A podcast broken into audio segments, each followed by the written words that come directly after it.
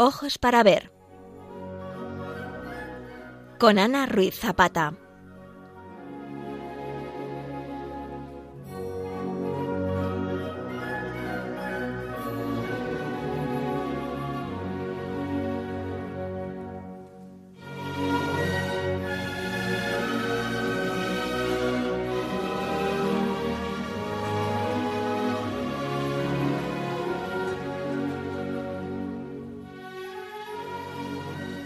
Queridos oyentes de Radio María, iniciamos nuestro programa de hoy dedicado a una de las grandes joyas de la orfebrería medieval europea.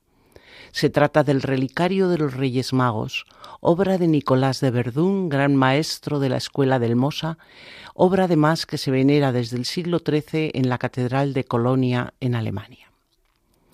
Empezaremos diciendo que Colonia es una ciudad al oeste de Alemania, en la región de Westfalia y sobre el río Rin. Fue fundada en el año 38 a.C. y después declarada colonia romana con el nombre de Colonia Claudia Ara Agrippinensium, en alusión a la emperatriz Agripina, que era esposa del emperador Claudio y madre de Nerón. En el año 455 los francos la conquistaron. A comienzos del siglo VI, Colonia era la capital de una de las regiones que conformaban este reino en los tiempos de Clodoveo I. Después del Tratado de Verdún, bajo la dinastía de los Otones, Colonia jugó un papel muy importante en el acercamiento entre el recién formado Sacro Imperio Romano Germánico y el Imperio Bizantino y se convirtió en un centro religioso de cada vez más importancia. El arzobispo fue elector del reino a mediados del siglo X, cuando nació la archidiócesis y el electorado de Colonia. El traslado de las reliquias de los Reyes Magos de Milán a Colonia por el arzobispo Reinaldo de Dassel en 1164 hizo de la ciudad un importante destino para las peregrinaciones cristianas en Europa. Todo comenzó en el año 300 de nuestra era, cuando la emperatriz Helena, madre del emperador romano Constantino, se dedicó a rescatar reliquias religiosas. Aunque no se sabe cómo, en Saba, Persia, localizó los cadáveres de los reyes magos y ordenó su traslado a Constantinopla. Sabemos que en el año 330 los cuerpos de los Reyes Magos estaban ya en dicha ciudad y colocados en un gigantesco sarcófago. Posteriormente, el emperador de Constantinopla donó a Eustorgio, obispo de Milán, dichas reliquias. Y esos restos sagrados fueron transportados en un pesado sarcófago de mármol que era arrastrado por dos bueyes. Estos, al llegar a las puertas de Milán, se derrumbaron exhaustos, y en ese lugar Eustorgio decidió fundar una basílica. En ella permanecieron hasta, hasta mucho tiempo, hasta el siglo XII, como ahora veremos, y es una basílica que sigue existiendo hoy y que lleva el nombre del santo que la trajo, que trajo las reliquias, San Eustorgio. Federico Barbarroja, emperador del Sacro Imperio Romano, invadió y saqueó Milán en 1162 y después regaló las reliquias a Reinaldo de Dassel, que era uno de sus consejeros más cercanos y arzobispo de Colonia. Y este fue quien las llevó hasta el sitio en que permanecen hoy. En San Eustorgio permaneció el gran sarcófago en cuya cubierta se esculpió una estrella y una inscripción que dice Sepulcrum Trium Magorum, la Basílica Milanesa todavía hoy conserva una estrella en el campanario en conmemoración a lo que ya no es, pese a que en 1904 el cardenal Ferrari logró recuperar una tibia, un húmero y un esternón de esos cuerpos, de esas reliquias de los Reyes Magos, y allí se conservan también hasta hoy pero por su parte, la posesión de las reliquias de los tres reyes lo que ayudó fue a consolidar el gobierno del emperador Barbarroja frente al Papa y a la vez hizo de Colonia una de las ciudades más importantes a nivel económico y eclesiástico. La convirtió en un centro de peregrinación equiparable a Roma, Santiago de Compostela o Aquisgrán. La importancia del relicario de los Reyes Magos son la razón por la que en el escudo de armas de la ciudad todavía hoy se muestran las tres coronas que los representan. A partir del siglo XII se conoció a Colonia como ciudad santa incluso en su nombre. Se llamaba Sancta Colonia Dei Gracia Romane Ecclesiae Fidelis Filia y se convirtió, gracias a las reliquias en, parte, en una de las ciudades más populosas y ricas de toda Alemania. El sucesor del obispo Reinaldo, Felipe de Heinsberg, mandó construir un magnífico relicario, una obra tan compleja que iniciada en 1190 se necesitaron más de 40 años para terminarla. Al mismo tiempo, las peregrinaciones se multiplicaban sobre todo después de que el Papa Inocencio IV estableciese indulgencias para quien fuese a venerar los cuerpos de los magos. Y todo esto planteó una necesidad, que era la de construir una nueva catedral acorde al tesoro que debía resguardar y con suficiente capacidad como para albergar a los miles de peregrinos que querrían verlo. La actual catedral comenzó siendo una sencilla iglesia allá por el siglo IV y en el siglo IX fue completamente reconstruida a un nivel dos metros más alto, pero según la moda, el estilo arquitectónico carolingio, y fue consagrado a San Pedro y Santa María. Era una obra de una sola nave con ábsides contrapuestos y tenía pues casi 95 metros de largo. Pues bien, esta catedral fue sustituida por la gran construcción que se va a extender a lo largo de seis siglos hasta que se termine y es la que hoy podemos admirar un edificio de planta de cruz latina de cinco naves, de 144 metros de largo, 45 de ancho, 43 de altura y dos torres de 157 metros. Estas medidas la hacen ser una de las iglesias más grandes, más espectaculares del mundo. La obra comenzó el 15 de agosto de 1248, cuando se colocó la primera piedra del nuevo edificio. La elección del estilo arquitectónico gótico, inspirado en la Catedral de Amiens, supuso una ruptura radical con la tradición constructiva del románico tardío que había sido habitual en Renania hasta entonces. La catedral gótica también rompió con la orientación litúrgica de la antigua catedral, que como antes decíamos tenía dos coros, el altar dedicado a San Pedro en el coro este y el altar dedicado a Santa María en el coro este y litúrgicamente subordinada a él. ¿Por qué se eligió el gótico? Pues probablemente porque este estilo permitía un salto de escala que elevaba la catedral significativamente por encima de todas las iglesias románicas, y eran muchas, que existían en Colonia y así la torre del crucero de San Martín, que dominaba el paisaje de la ciudad al final del gran siglo de la arquitectura eclesiástica de Colonia, y se consideraba un símbolo del autogobierno patricio de esta ciudad comercial, fue superada. El desarrollo en altura de la arquitectura gótica permitió un nuevo dominio urbano de la catedral, por su tamaño y forma, se encontró en una posición que rebajaba a todos los demás templos de la ciudad.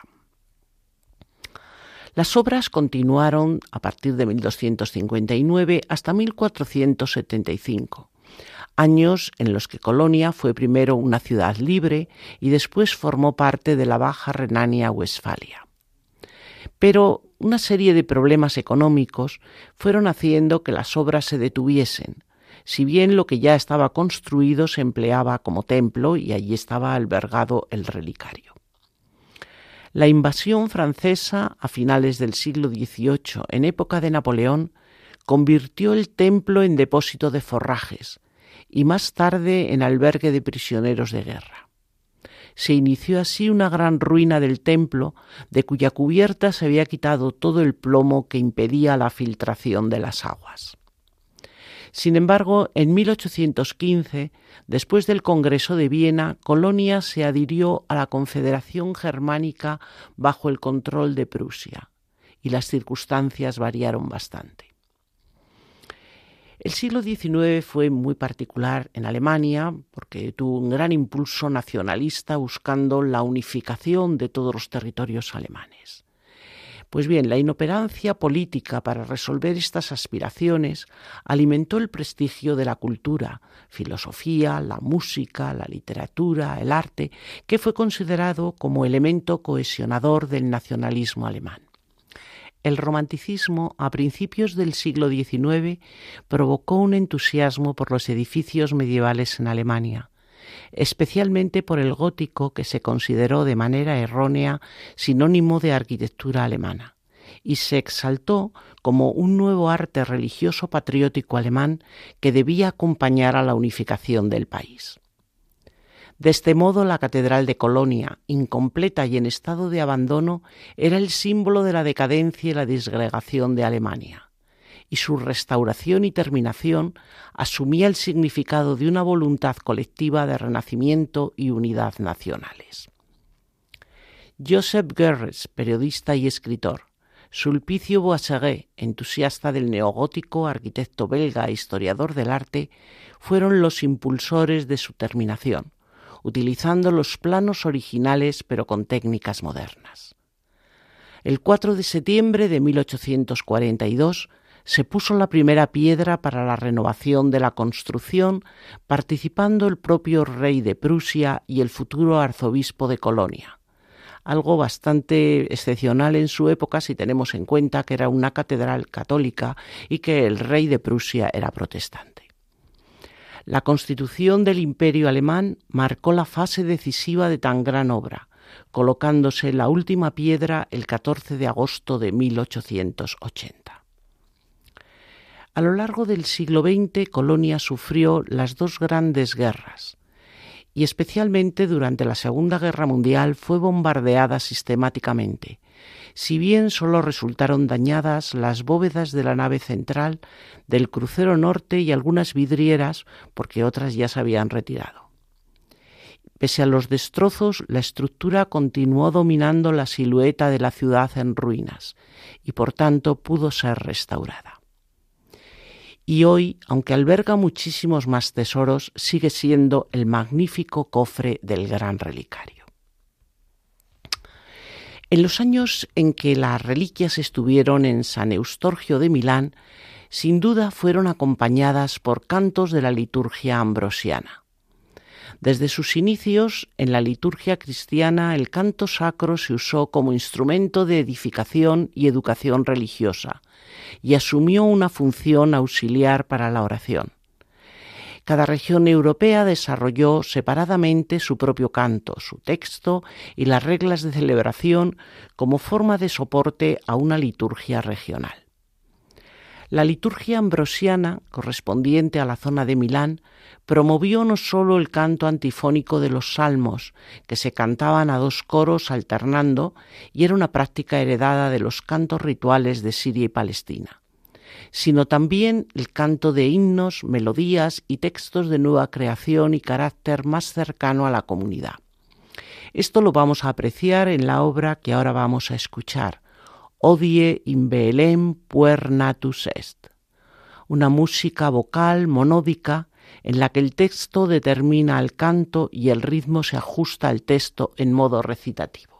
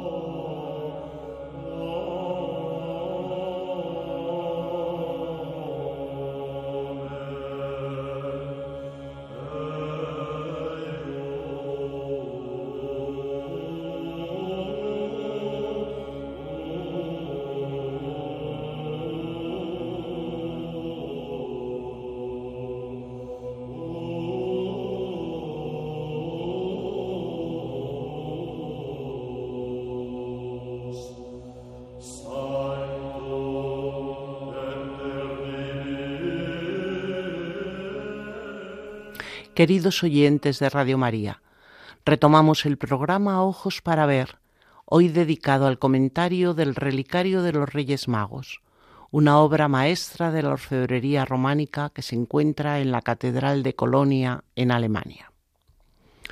Las artes suntuarias, que mal se han llamado artes menores, forman parte del mismo mundo artístico, religioso y simbólico que las arquitecturas, esculturas y pinturas, aunque en general están menos estudiadas y valoradas por el gran público.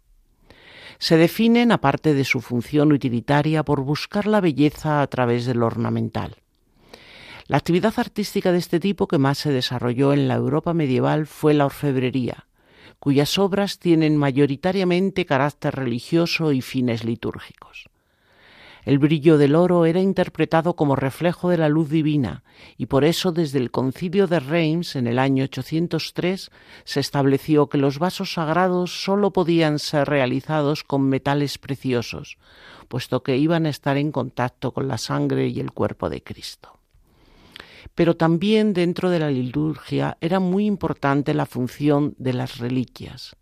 Desde el siglo X el culto a los santos conoció un gran impulso y las ciudades que tenían las reliquias, como antes decíamos de Colonia, se convirtieron en centros de peregrinación y con esto se generalizó la fabricación de relicarios espléndidos, piezas excepcionales cuya estructura responde a la forma de la reliquia, a la figura del propio santo al que pertenecen o a tipologías arquitectónicas con cubierta o techumbre a dos vertientes y arcaturas en los frentes con imágenes, como es el caso de la que hoy comentamos.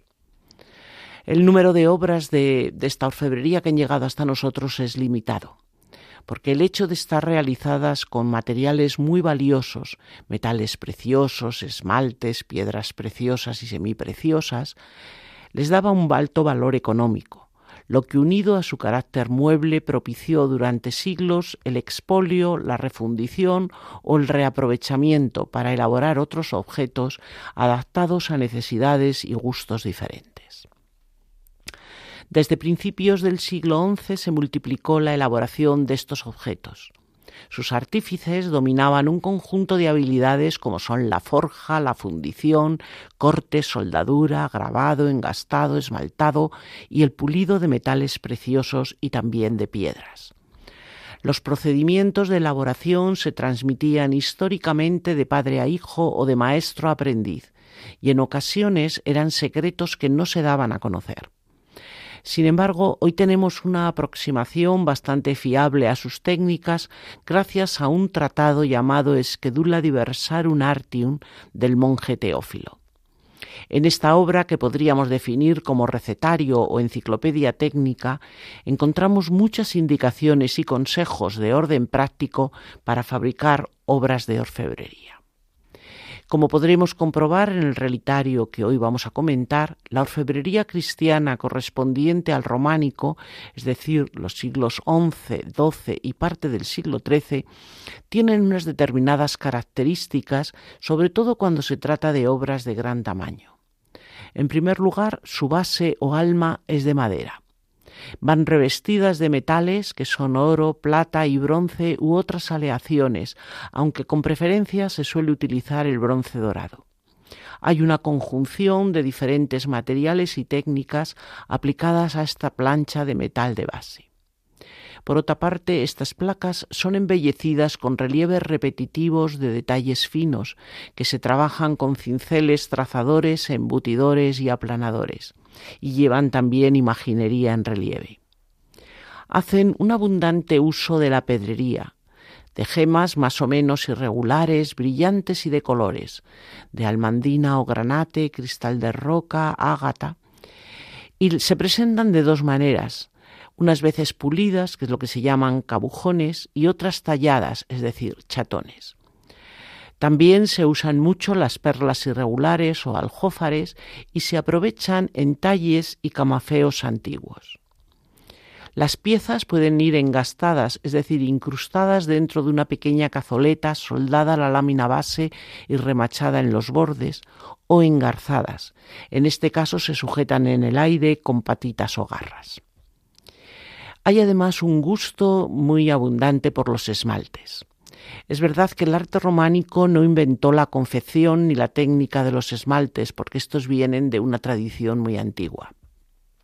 El empleo del esmalte se remonta al Egipto faraónico, fue muy usado en la orfebrería grecolatina y con el imperio bizantino alcanzó su máxima perfección, convirtiéndose en una de las principales técnicas decorativas. A lo largo de la Edad Media vamos a ver cómo se difunde por Occidente. En el siglo XII y sobre todo en el XIII, la imaginación de los esmaltadores aquí en Occidente alcanzó una gran perfección al cubrir las necesidades eclesiásticas diversas con fabricación de objetos litúrgicos y votivos muy diferentes, se elevaron los esmaltes a su máxima categoría, se les dio un papel preponderante dentro de las artes suntuarias medievales y surgió una verdadera industria basada en la distribución de estos productos, sobre todo a través de las rutas de peregrinación.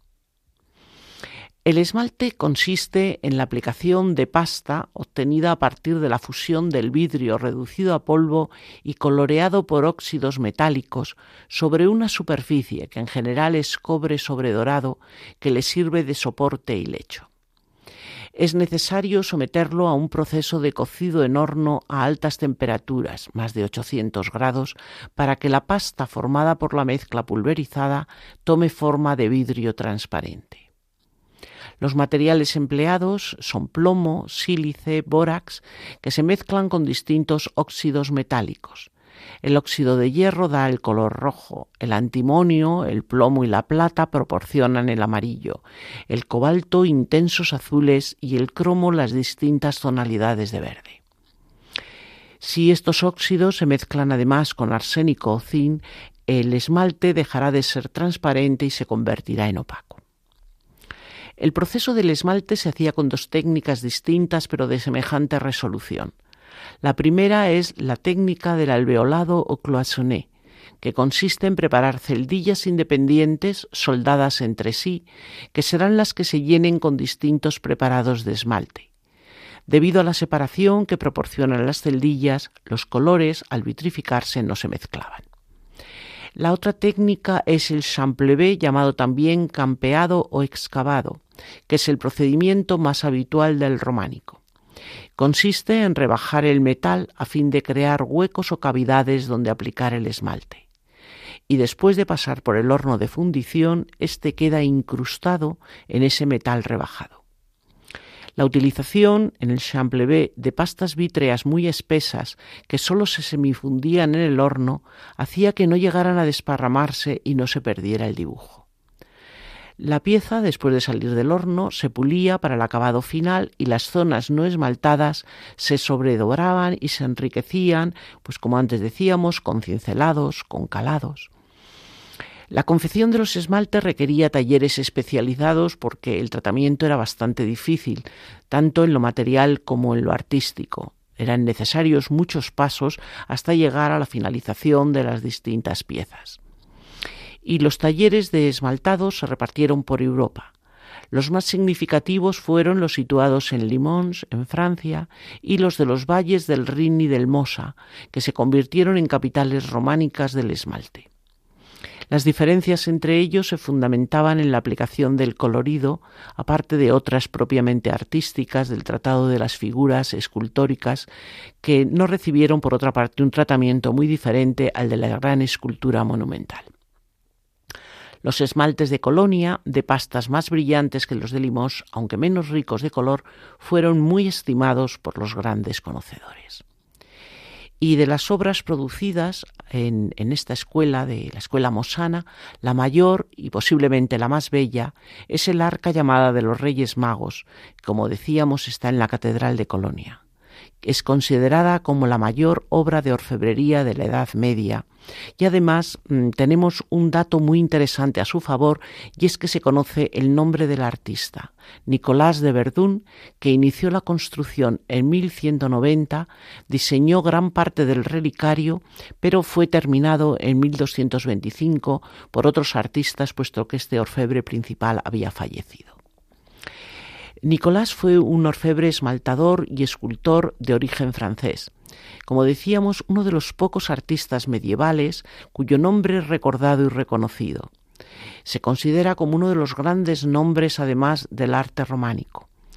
Era un ingeniero y autor de toda una revolución estética por la perfección de sus trabajos en metal y esmalte, y también por su estilo nuevo, que trataba el oro y el esmalte casi como un pintor cuando aplica los colores al lienzo.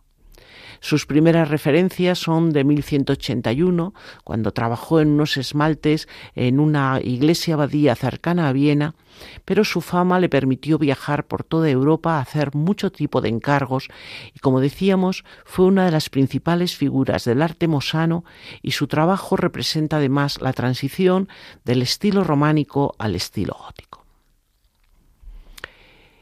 Vamos ahora a volver a la música porque en torno al siglo IX se creó un cuerpo litúrgico y de cantos que posteriormente se llamó canto gregoriano por atribuirse su reorganización e incluso composición de melodías al Papa Gregorio Magno. El canto gregoriano sustituyó a otras tradiciones de cantos occidentales, con la excepción del canto ambrosiano de Milán y a los cantos mozárabes que se conservan en algunas pocas capillas hispanas. Se caracteriza porque es una música funcional exclusivamente destinada a la liturgia cristiana, es un canto monódico de texto en latín, su ritmo libre va ligado al texto y no tiene una pulsación predeterminada y se canta sin acompañamiento instrumental, habitualmente solo con voces masculinas, como veremos en el fragmento que ahora vamos a escuchar, Puer natus est nobis.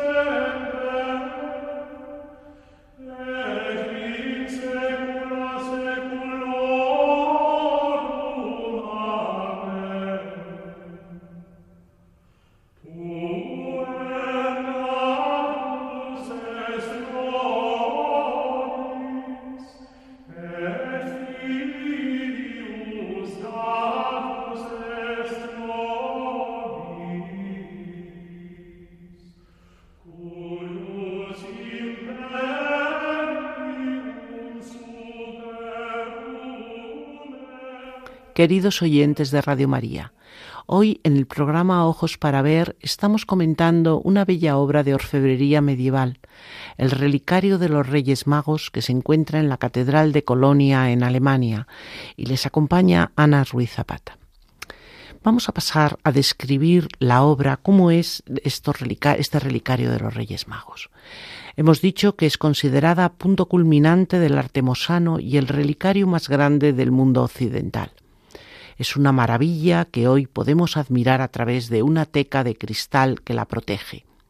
Está situado en alto y detrás del altar mayor de la Catedral de Colonia, frente al coro interior en que se sienta el cabildo. Y así de este modo los canónigos podían formar parte simbólicamente del acontecimiento epifánico junto a los reyes magos presentes como reliquias y a la Madre de Dios presente en el altar mayor.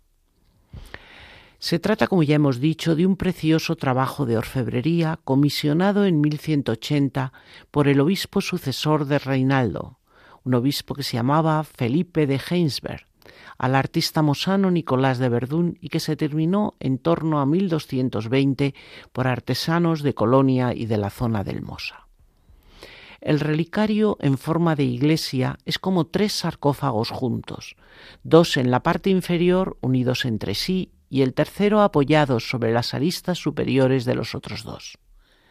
Cubiertas frontales y laterales están completamente tapados, sin dejar espacio visible entre ellos. Es el relicario más grande de Europa Pesa 300 kilos, mide 1,53 metros de alto, 2,20 de largo y 1,10 de ancho. Su alma o estructura básica, como es habitual, está hecha de madera que en este caso es roble y se ha recubierto completamente con planchas metálicas doradas de cobre, plata y en la zona frontal también aparece el oro está profusamente decorado con figuras repujadas, frisos, arcos y columnillas esmaltados, y en los cantos y cumbreras con ornamentos de zarcillos finamente labrados. Setenta y cuatro figurillas de bulto redondo de plata doradas al fuego se distribuyen en dos pisos bajo arquillos, de medio punto o trilobulados, que descansan sobre pequeñas columnas. Destaca la belleza de sus esmaltes, que como decíamos se distribuyen en frisos, arcos y columnillas. Están realizados con la técnica sample mediante las celdillas excavadas con buril directamente en la plancha de metal que hace de soporte. Este procedimiento ha permitido una gran agilidad al dibujo de esquemas repetitivos, geométricos o vegetales, pero digamos muy, muy abstractos. El resultado es muy colorido y brillante, lo que responde bien al gusto de la época, que era muy sensible a estos valores. El cobre en aquellas partes en que queda en reserva es dorado. El proceso aplicado ha sido aplicar oro mezclado con una amalgama de mercurio y exponerlo al calor y así desprendido el mercurio en forma de gas, ha quedado el oro fijado en la superficie del metal. El dorado proporciona brillo, pero además ha protegido el cobre de la oxidación. Las zonas no esmaltadas también se han enriquecido con trabajos de cincelado, de calados. Llevan más de mil piedras preciosas, semipreciosas y perlas engastadas, a las que se añaden unas 300 gemas labradas y camafeos de época precristiana, fundamentalmente son romanas. Artísticamente merecen especial interés las figuras de alto relieve. La obra del, del, orfebre Nicolás de Verdún es un gran ejemplo de la renovación estilística que inaugura el cambio de siglo. Este estilo ha recibido el nombre de estilo 1200 y ya no se puede decir que sea románico. Es más bien un estilo de transición caracterizado por la recuperación de la antigüedad clásica y la tendencia a la monumentalidad, y presagia el estilo que se iba a propagar durante las primeras décadas del siglo XIII.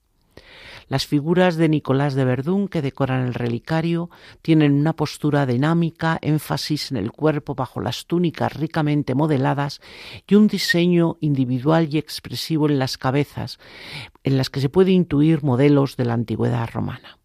Es un estilo que incluso influyó en la escultura monumental de las grandes catedrales góticas.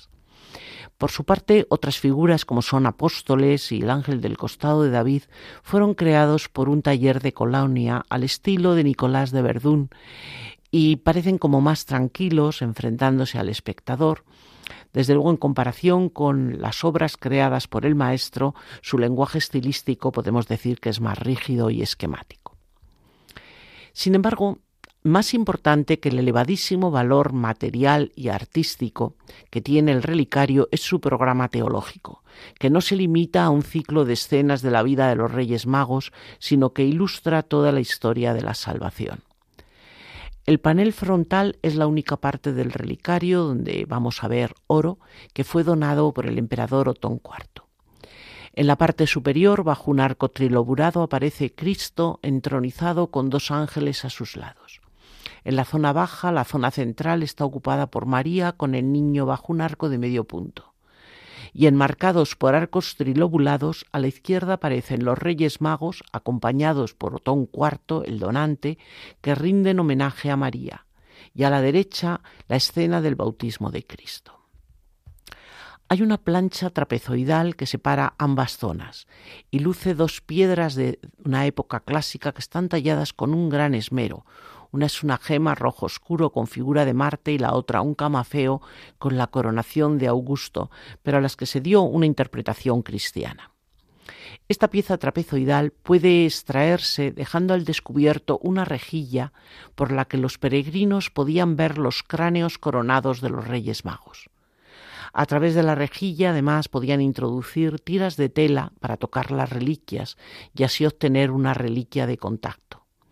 Estas tiras, que a menudo estaban decoradas con figuras de reyes magos o con oraciones, también eran vendidas a los peregrinos para que pudieran llevarse un recuerdo de su peregrinación. La parte posterior, en la parte baja, muestra escenas de la pasión de Cristo, la flagelación y la crucifixión bajo sendos arcos trilobulados. Y en la parte superior, también bajo un arco, aparece Cristo en el acto de coronar a los mártires Félix y Nabore, cuyas reliquias que estaban en Milán fueron robadas junto con las de los Reyes Magos. Sobre la escena aparecen las tres virtudes teologales, y en la zona intermedia, entre la zona alta y la zona baja, la figura de Reinaldo de Dassel. En los laterales, bajo arquerías decoradas con esmaltes, en arcos de medio punto, en la parte superior, y arquerías trilobuladas en la parte más baja, hay apóstoles y evangelistas, y bajo ellos a profetas y patriarcas. Los profetas llevan libros o rollos en sus manos y los apóstoles modelos de iglesias que hacen referencia a las iglesias locales que fundaron. Esta superposición de profetas y apóstoles pretende mostrar que el Nuevo Testamento se basa en el Antiguo y lo completa. A cada lado eh, ah, tenemos unas figuras de profetas, ya decimos, y en la parte superior apóstoles, que en el lado de la derecha están eh, los profetas con el rey David en medio y eh, en el otro lado con el rey Salomón.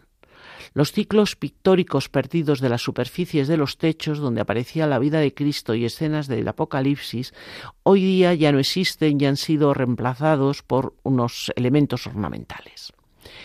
El relicario estuvo en parte desmembrado para ponerlo a salvo de las tropas de la Revolución Francesa y algunas partes se perdieron.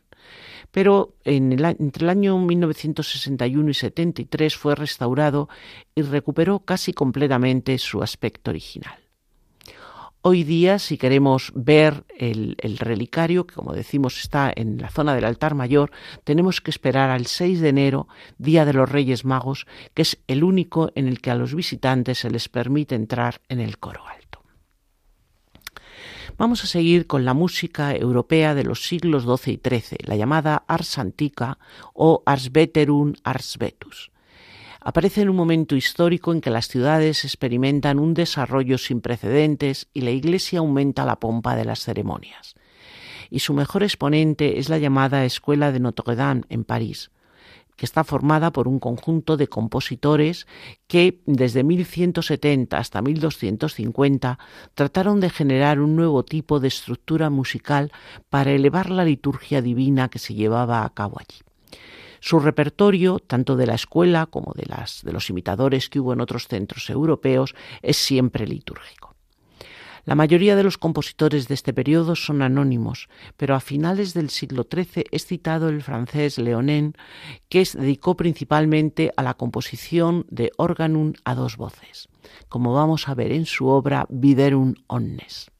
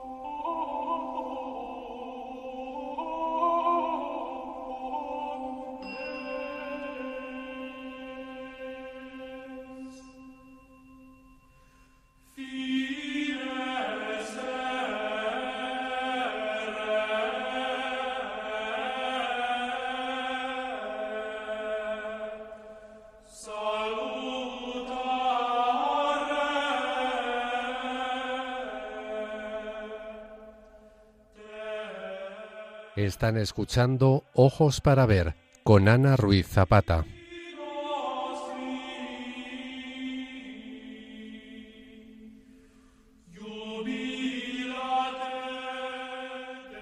Examinado ya el cofre, ahora es el momento de preguntarnos ¿y qué hay dentro del relicario?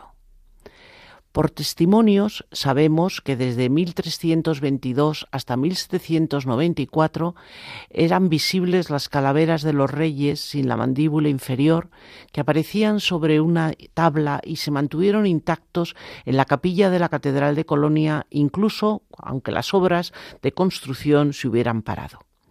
Pero en 1794, debido al avance de las tropas revolucionarias francesas, hubo que poner todo a resguardo. A lo largo del XIX hubo un gran interés mm, de tipo científico por el contenido del relicario.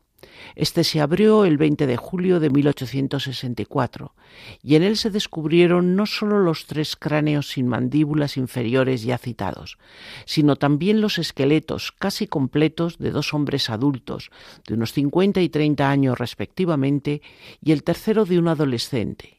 Datos todos coincidentes con la descripción de los Reyes Magos hecha por San Beda el Venerable. También se encontraron unas monedas de la época de Felipe de Heinsberg, el arzobispo de Colonia y archicanciller de Italia de 1167 a 1191, que sucedió al arzobispo Dassel y que fue el que encargó construir el relicario. Entre 1961 y 73, como ya comentamos, la urna fue sometida a trabajos de restauración que le devolvieron todo su esplendor y en el año 1981 el Museo Arzobispal Diocesano volvió a abrir los sarcófagos para análisis científicos. Se puso en contacto con un especialista de renombre internacional en el campo de los tejidos antiguos y según el análisis que se hizo, la tela que envuelve los huesos del relicario, tanto en términos de su patrón como de sus características tecnológicas, se eh, llegó a la conclusión que pertenece al grupo de los llamados damascados en bloque de seda de antigüedad tardía unos tejidos hechos en el cercano Oriente, sobre todo entre los siglos segundo y cuarto, pero que ya se conocían en el siglo I. Además, la tela de colonia tiene una franja de lana teñida de púrpura, algo que se fabricaba solo en talleres imperiales y es el único damasco en bloque antiguo conocido con un tejido dorado en la mencionada franja. Esto da a estos tejidos una gran excepcionalidad y nos sigue planteando muchos interrogantes. Quedan abiertas, por tanto, muchas cuestiones sobre quién está realmente, quiénes eran realmente eh, los huesos, los, los restos, las reliquias que se conservan en este relicario. Si nosotros pasamos ahora al relato evangélico, vemos que no es muy preciso al identificar a los Reyes Magos, porque lo único que nos informa es que vienen de tierras lejanas. Y ante la genérica procedencia de Oriente, lo más probable es que fueran sacerdotes y astrólogos originarios de Babilonia o Persia, porque estas dos zonas eh, eran, estaban, eran muy aficionadas a los estudios astrológicos y los magos eran una casta sacerdotal de mucha influencia. Claramente no eran judíos, pero tenían unos mínimos conocimientos de profecías referentes a un Mesías.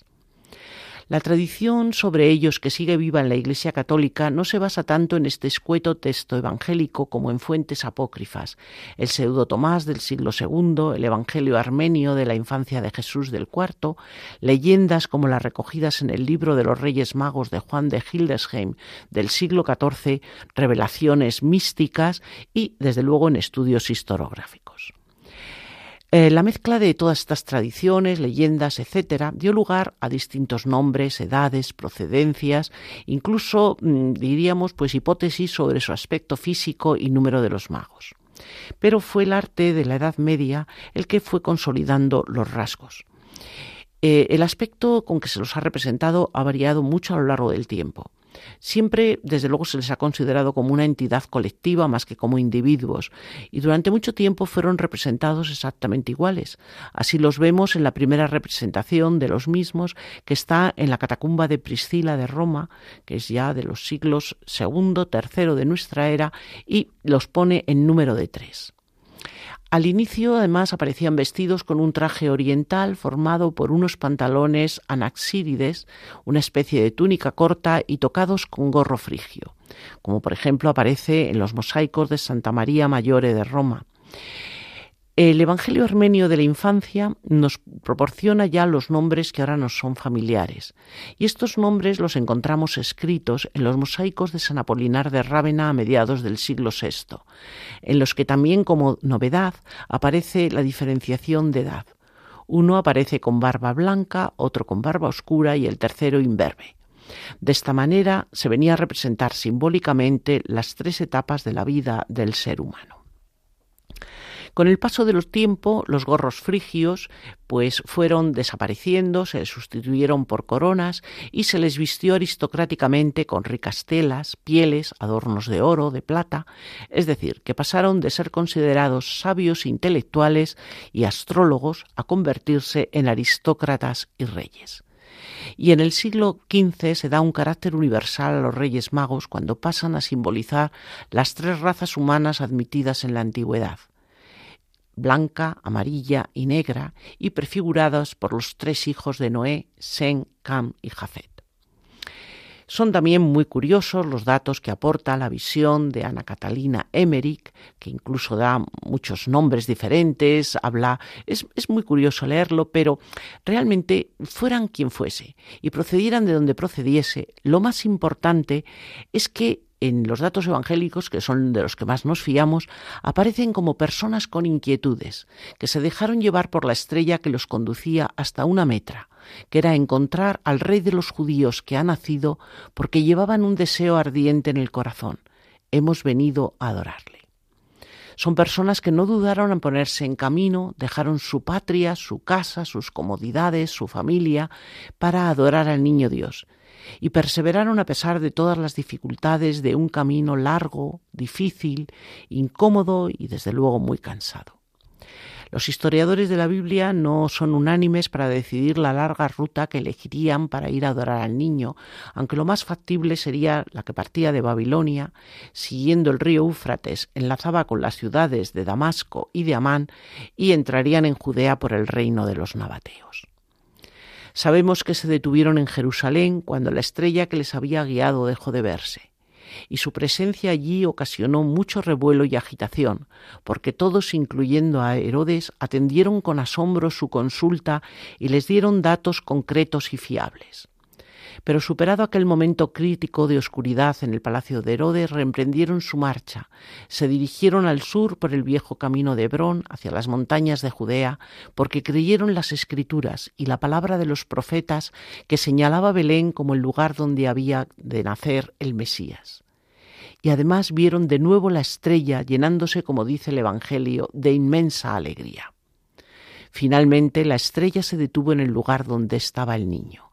Ellos buscaban donde había nacido Dios y lo encontraron. Entraron en la casa, dice el Evangelio de Mateo.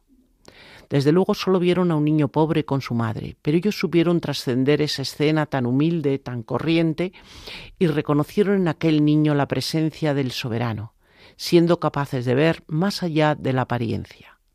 De hinojos le adoraron y abriendo sus cofres ofrecieron todo a Dios. El relato evangélico acaba diciendo que avisados en sueños no volvieron donde Herodes y se retiraron a su país por otro camino. Y aunque las leyendas continúan aportando sus propios datos de cómo fueron bautizados por el apóstol Santo Tomás o consagrados obispos o martirizados, lo fundamental del relato, como indicaba en su reciente homilía del día de Epifanía el Papa Francisco, es aprender que ellos se dejaron llevar por la inquietud de las preguntas, asumieron el riesgo del camino y vivieron sobre todo el asombro de la adoración. Vamos a terminar escuchando un fragmento de la obra de Perotén, otro de los grandes músicos de la Escuela de Notre Dame y primer compositor del órgano quadruplum, polifonía a cuatro voces. Escuchamos Beata Víscera.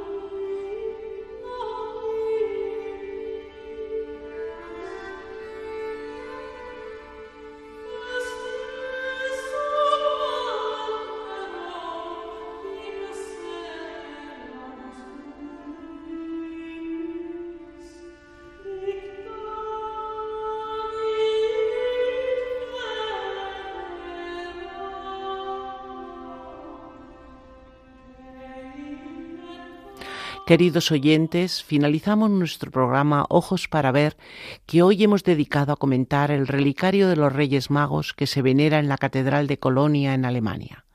Les ha acompañado Ana Ruiz Zapata. Si desean volverlo a escuchar, les recordamos que pueden hacerlo en el podcast correspondiente al programa del día de hoy. Y si quieren alguna aclaración o puntualización, pueden escribir a ojos para ver 7, 7 en número, arroba radiomaria.es. Nos despedimos deseándoles que el año recién iniciado esté lleno de bendiciones y les invitamos a seguir escuchando Radio María, la radio de nuestra Madre.